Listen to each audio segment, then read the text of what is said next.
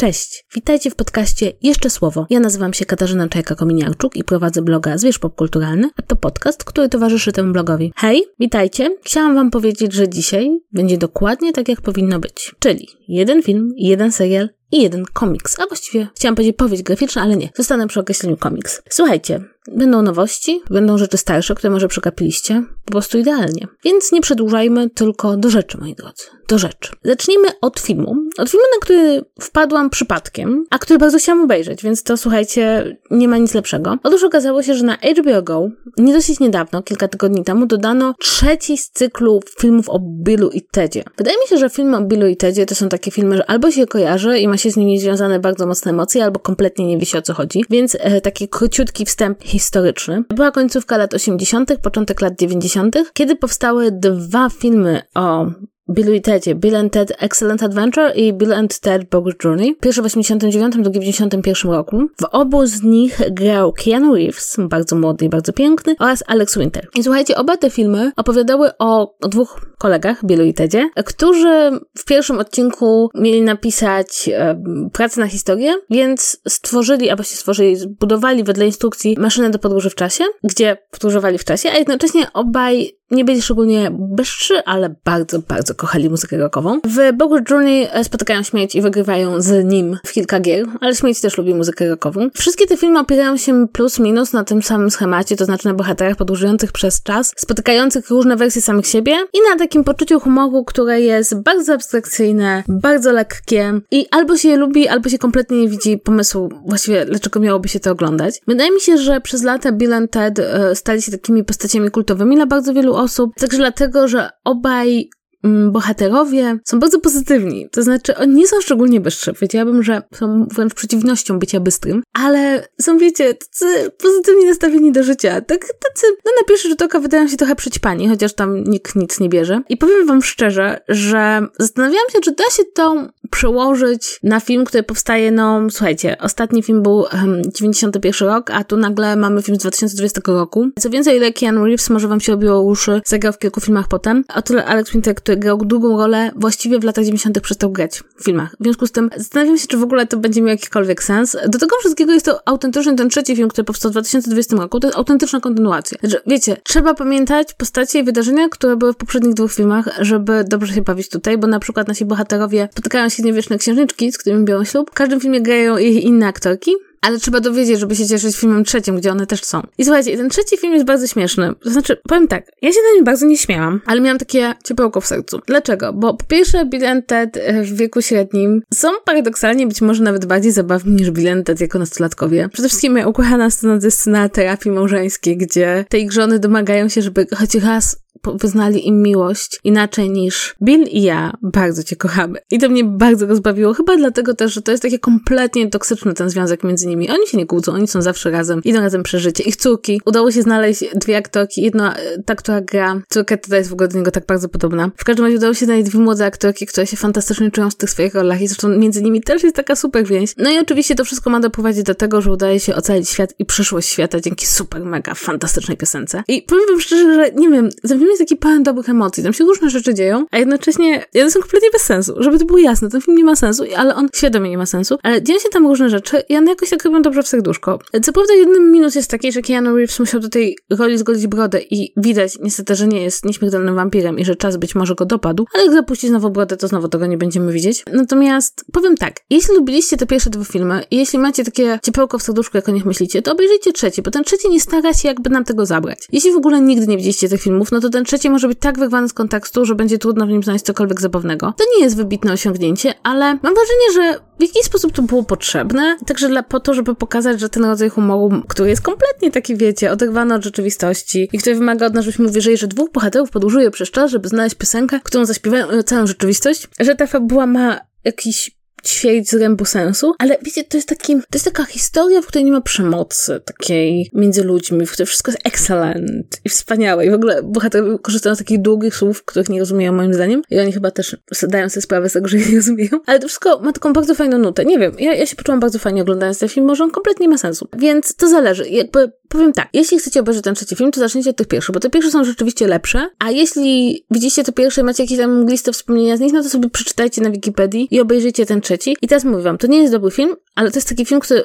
jakby gra na tych emocjach, które uważam, że są fajne i podoba mi się, że powstał. I też jeśli lubicie muzykę rockową, to też wydaje mi się, że to może być miłe, bo ten film tak bardzo mocno trwa w przekonaniu, że to jest ta muzyka, nie będąc jednocześnie jakimś, wiecie, takim dziaderskim, się wyrażę e, polską frazą, dziaderskim dziełem. Bardzo, bardzo to było miłe. Takie, wiecie, nie poszłabym na to do kina. Gdybym poszła do kina, może byłabym zawiedziona, ale na taki seans na HBO po południu bardzo spoko. Dobrze. Teraz będzie serial, e, bo serial jest już od dłuższego czasu na Netflixie. Ja cały czas się boję, że ja wam o nim mówię, oni go zdejmą, bo jest to australijski serial Place Like Me. E, to jest serial, który ma cztery sezony, on się już skończył, bo był nagrywany w latach 2013-2016. Go twórcą jest Josh Thomas i zresztą główny bohater też ma na imię Josh, tak jak twórca i twórca głównej roli. I to jest serial, który teoretycznie jest komediowy. Ale mówię bardzo teoretycznie, dlatego że tak naprawdę on dosyć mocno wiąże wątki komediowe z takimi kompletnie komediowymi, chociażby fakt, że główny bohater w, dosłownie w pierwszych odcinkach rozstaje się z dziewczyną i przy okazji odkrywa tak trochę chwilę później dosłownie, że jest gejem, jakby nie ma z tym akurat z tym elementem swojego życia szczególnego problemu. Problemem w życiu bohatera jest to, że jego mama jest chora na chorobę dwubiegunową. No i początkowo on ma z nią zamieszkać i się nią opiekować, potem jakby w kolejnych sezonach staje się jasne, że będzie tu potrzebna profesjonalna opieka. I tu się takie, taka codzienność dwudziestoparolatków e, żyjących sobie, wiecie, trochę, trochę studiujących wiecznie, trochę pracujących, trochę romansujących być może w nie najlepszy sposób, przyplata się właśnie z tym takim faktem, że gdzieś tam są rozwiedzeni rodzice, bo rodzice głównego bohatera są rozwiedzeni, ale między nimi są jakieś takie bardzo skomplikowane relacje, że jest właśnie ta, e, ta choroba, że jakby ona się pojawia już nie tylko w odniesieniu do matki bohatera, bo tam się w ogóle pojawia cały, bardzo moim zdaniem dobrze napisany wątek jej pobytu e, w ośrodku, gdzie są inne osoby, też mają swoje problemy i też mają, są dobrze napisane. Wydaje mi się, że to jest e, taki bardzo ciekawy przykład tego, jak ta formuła serialu, który trwa pół godziny odcinek, bo to trwa odcinek, wyewoluowała w ostatnich latach i stała się takim moim zdaniem bardzo dobrym miejscem do opowiadania o rzeczach, które chce się opowiedzieć dramatycznie, ale nie chce się korzystać z tego takiego bardzo klasycznego schematu telewizyjnego dramatu, czy tej telewizyjnej, poważnej produkcji prestiżowej, która, która musi mieć 45 do 50 minut odcinek i nie może sobie pozwolić na takie absurdalne czy lżejsze tony. Tu jest inaczej, tutaj właśnie te rzeczy się przyplatają. Ja wam powiem szczerze, że mimo, że ten główny bohater nie jest moim jakby mm, ulubionym człowiekiem na ziemi, uważam, że robi dużo bardzo średnich rzeczy, co też ma swoje plusy, dlatego że bohaterowie, którzy robią różne dziwne rzeczy, dziwne, średnie, e, są po prostu ciekawsi. To w każdym razie chciałam powiedzieć, że naprawdę z przyjemnością oglądałam ten serial i wydaje mi się, że on jest takim dobrym przykładem na to, jak powiedzieć o ważnych sprawach, takich jak, nie wiem, właśnie to, że nasz bohater jakby zaczyna dopiero tam się odkrywać seksualnie, czy to, że jego matka jest chora, jednocześnie popadając w taki ton, to jest serial o ważnych sprawach. Wiecie o co mi chodzi? Są czasem takie seriale, które oglądamy, gdzie wiemy, że ktoś wie, że podejmuje ważny temat. Tutaj raczej to jest takie bardziej anegdotyczne, życiowe, tak skomponowane, żeby w każdym odcinku było coś poważniejszego i coś e, zabawniejszego. Także pomiędzy sezonami są takie przeskoki, które są takie bardzo życiowe, znaczy co się wydarzyło w życiu bohaterów, niekoniecznie wiemy co, potem te fakty jakby do nas dochodzą dokładnie tak jak w realnym życiu, więc to też mi się bardzo podobało, ja bardzo to lubię, jak już może zdążyliście się zorientować, ja bardzo lubię, kiedy nie wykłada mi się wszystkiego kawa na ławę, tylko się muszę czegoś domyślić, coś tak jak w życiu, nie? Że nie dostajemy wszystkie informacje od razu. Powiem wam szczerze, bardzo mi się ten serial podoba i też jakby mam wrażenie, że Netflix jakoś bardzo słabo starał mi się go pokazać, to znaczy ja, wiecie, staram się oglądać dosyć regularnie rzeczy, które są na Netflixie, które są ciekawe i w sumie, nie wiem, chyba, chyba opis był na tyle słaby, że po prostu zupełnym przypadkiem zaczęłam oglądać i jestem bardzo zadowolona. Nie wiem, jak długo ten serial jeszcze będzie na Netflixie, bo wiecie, bo to nie jest serial Netflixa, to jest serial, który w Polsce jest dystrybuowany przez Netflix, tak naprawdę był wyprodukowany przez australijską stację, więc no nie wiem jak długo, więc dlatego uznałam, że wam go polecę, żebyście, jeśli go nie znacie, to żebyście go obejrzeli, bo on się tak fajnie wpisuje w rozszerzenie granic gatunków serialowych. Już nie mamy tak, że mamy dramat albo komedię, że tutaj komedia no to pół godziny, dramat 45 minut, tam opera mydlana 20, tylko właśnie, tylko właśnie łączymy różne rzeczy i, i polecam po prostu. Wydaje mi się, że to może być dla wielu z Was bardzo ciekawa propozycja. Cześć! Tu mówi do Was Kasia z przyszłości, czyli Kasia, która zmontowała ten odcinek. To jest Kasia jednocześnie z przyszłości i z przeszłości, dlatego że jestem z przyszłości w stosunku do tego, co nagrałam, w przeszłości w stosunku do tego, co teraz słuchacie. W każdym razie, kiedy montowałam odcinek, okazało się, że położyłam telefon zbyt blisko komputera i nagrało się takie dźwięki szukania połączenia przez telefon i w związku z tym kawałek mojej recenzji Please Like Me musiał wypaść, więc chciałabym Wam tylko zwrócić uwagę na dwa elementy, które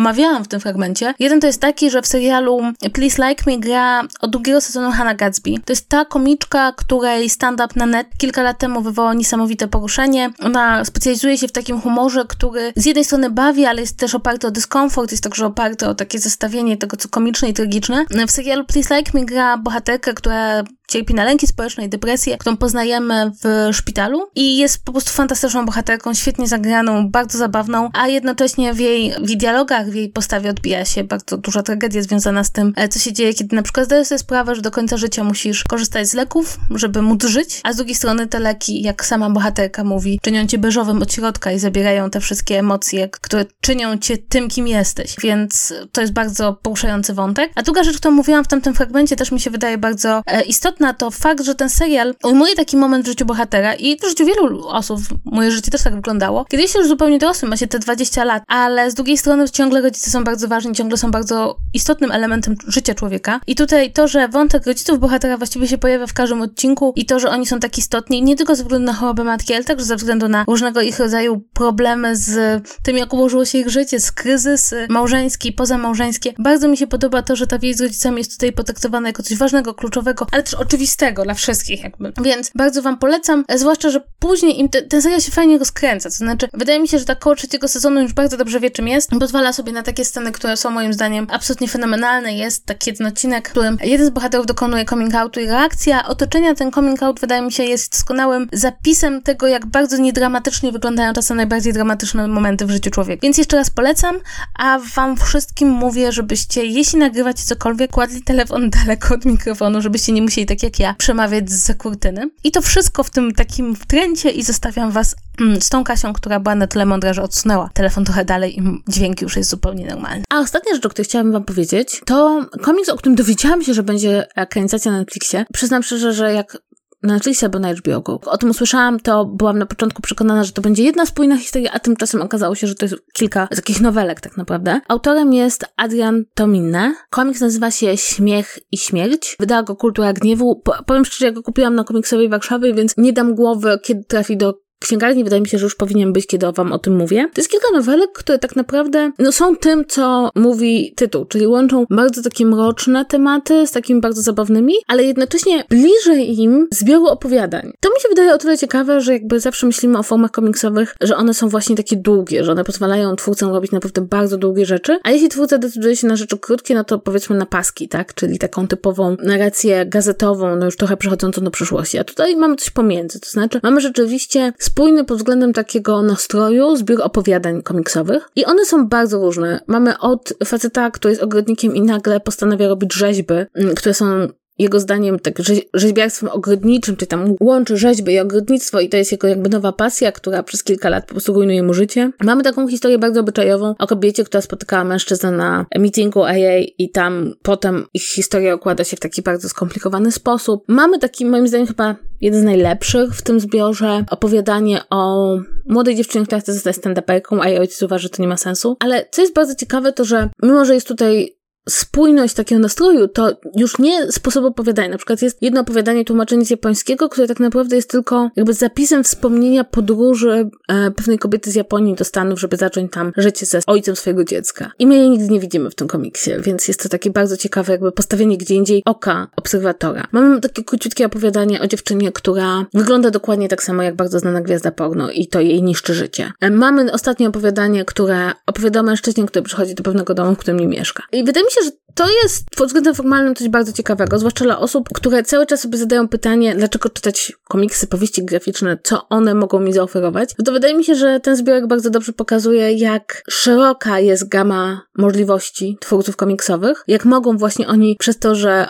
operują nie tylko słowem, ale też obrazem, tworzyć pewne impresje, wrażenia, emocje. Do tego wszystkiego wydaje mi się, że to jest bardzo, właśnie to co mówiłam, ton tych opowiadań jest bardzo dobry. To znaczy, rzeczywiście one są tak gdzieś na granicy pomiędzy takim śmiechem, ale takim nerwowym śmiechem, a poczuciem jakiejś kompletnej beznadziei, jakimiś sytuacjami granicznymi. E, bohaterowie właśnie tych opowiadań bardzo często wydaje się, że jakąś jakimś wyjściem dla nich być może byłoby skończenie ze sobą, co nie jest jakby szczególnie e, optymistyczne. No muszę powiedzieć, że przeczytałam to z przyjemnością, ale także wydaje mi się, że ten tomik bardzo dobrze pokazuje e, pewne rzeczy, które są związane z techniką prowadzenia narracji, na, przykład, na przykład to opowiadanie, w którym mamy kobietę z Japonii, która przylatuje do Nowego Jorku czy Los Angeles, do Ameryki w każdym razie. Ono ma takie duże plansze, takie duże plansze, które, to jest powiem, że ta narracja jest wolna, taka melancholijna, taka, no właściwie musimy się każdej jej myśli przyjrzeć. Natomiast z kolei to opowiadanie o dziewczynie, która chce zostać stand-uperką, gdzie jest bardzo dużo szybkich dialogów, ono z kolei ma bardzo, bardzo malutkie kadry i bardzo dużo na stronie. To e, sprawia, że czytamy je szybciej i nagle widzimy właśnie ten flow konwersacji, widzimy, że to jest szybkie, to ma być takie wypełnione mówieniem, dialogiem, konwersacją. Więc wydaje mi się, że to też pod tym względem jest bardzo fajne, bo oczywiście to można na milionie innych komiksów zobaczyć. To nie jest tak, że tutaj ktokolwiek cokolwiek wymyślił. Natomiast wydaje mi się, że rzadko mamy tak, że możemy sobie wziąć jeden tom i, na, i w nim zobaczyć po prostu, jak, jak różne potrafią być właśnie te sposoby narracji, jak bardzo to, jak jest podzielona strona na części, zmienia tempo nawet tego, co się dzieje, co się dzieje w danym opowiadaniu. Polecam, wydała to, jak już wam mówiłam, Kultura Gniewu. Ja bardzo lubię Kulturę Gniewu, powiem wam szczerze, głównie dlatego, że oni naprawdę mają super, ale to naprawdę super ten taką, taki pomysł na to, co ma być wydawane w tym wydawnictwie. Jakby, wiecie, z wydawnictwami komiksowymi to jest trochę też tak, że, że trzeba dobierać spośród bardzo wielu rzeczy e, te tomy, te rzeczy, które się wydają w każdym wydawnictwie. No ale mi się, nie wiem, mam podobny gust jak ludzie, którzy wybierają dla kultury gniewu. Bardzo się cieszę, że sięgają po bardzo, bardzo różne rzeczy. Jeśli chodzi o ekranizację, to powiem wam szczerze, zastanawiam się nad tym, bo to mógłby być bardzo fajna seria antologia. Właśnie taki, który w każdym odcinku oferuje nam troszeczkę co innego. Być może taki jest pomysł w ogóle ludzi z Netflixa, że tak właśnie to będzie wyglądać. Mówię Netflixa, nie wiem dlaczego. Wydaje mi się, po prostu kupowałam, to mi powiedziano, że będzie ekranizacja i teraz się mądrze. Powinnam to sprawdzić tak naprawdę, ale mi się nie chciało. Wybaczcie mi. Mam nadzieję, że mi wybaczycie, że jestem leniwa. Dobrze, słuchajcie, to tyle w tym odcinku. Mam nadzieję, że was trochę zachęciłam. Dzisiaj był taki odcinek, który zachęcał, nie? Bo ostatnio byłam taki marudny odcinek, a ten odcinek zachęca. Chciałabym wam powiedzieć, że jeśli podoba wam się to, co do was mówię, jeśli podobają się treści, które wam tutaj proponuję, no to oczywiście zapraszam was po więcej na bloga Zwierz Kulturalny. Zapraszam was na mojego Twittera, gdzie jak zwykle jestem złośliwa, na Instagrama, gdzie mam taki Kasia Coach, ja śmieję się, ale wiecie o co chodzi. No i jak zwykle przypominam Wam, że jeśli możecie się podzielić e, tym, że słuchacie mój podcast, to jest zawsze bardzo fajnie, bo dzięki temu może mieć więcej słuchaczy. Jeśli możecie wystawić mi ocenę, to też bardzo fajnie, bo dzięki temu jestem lepiej ocenianym podcastem. I to tyle w tym tygodniu. Mam nadzieję, że usłyszymy się w następnym. I jeszcze tak na sam, sam koniec chciałabym Wam powiedzieć, że skończyliśmy już ostatnio pierwszy miesiąc naszego wspólnego bycia razem w podcastowie i muszę Wam powiedzieć, że coś, co zaczęło się naprawdę jako, jako taki impulsik, żeby wypełnić pewne, pewne luki czasowe i, i także twórczości e, stało się dla mnie czymś bardzo, bardzo fajnym i stało się także dzięki Wam, ponieważ kiedy dostaję jakąś odpowiedź zwrotną od Was, czy ktoś mówi, ej, a słuchajcie, a pamiętacie ten film, serial czy komiks, który Kasia polecała, no to sobie myślę, że właśnie o to mi chodziło, więc ponieważ możemy być dla siebie mili, nikt nas nie słyszy, słuchajcie, jesteście tylko ty i ja, więc e, chciałam powiedzieć, że bardzo Wam dziękuję. Naprawdę robicie to dobrze, dobrze mnie słuchacie, więc łatwiej mi e, robić dla Was podcast. I to wszystko, naprawdę, już, już koniec, naprawdę już koniec w tym tygodniu. Do usłyszenia następnym razem. Pa, pa!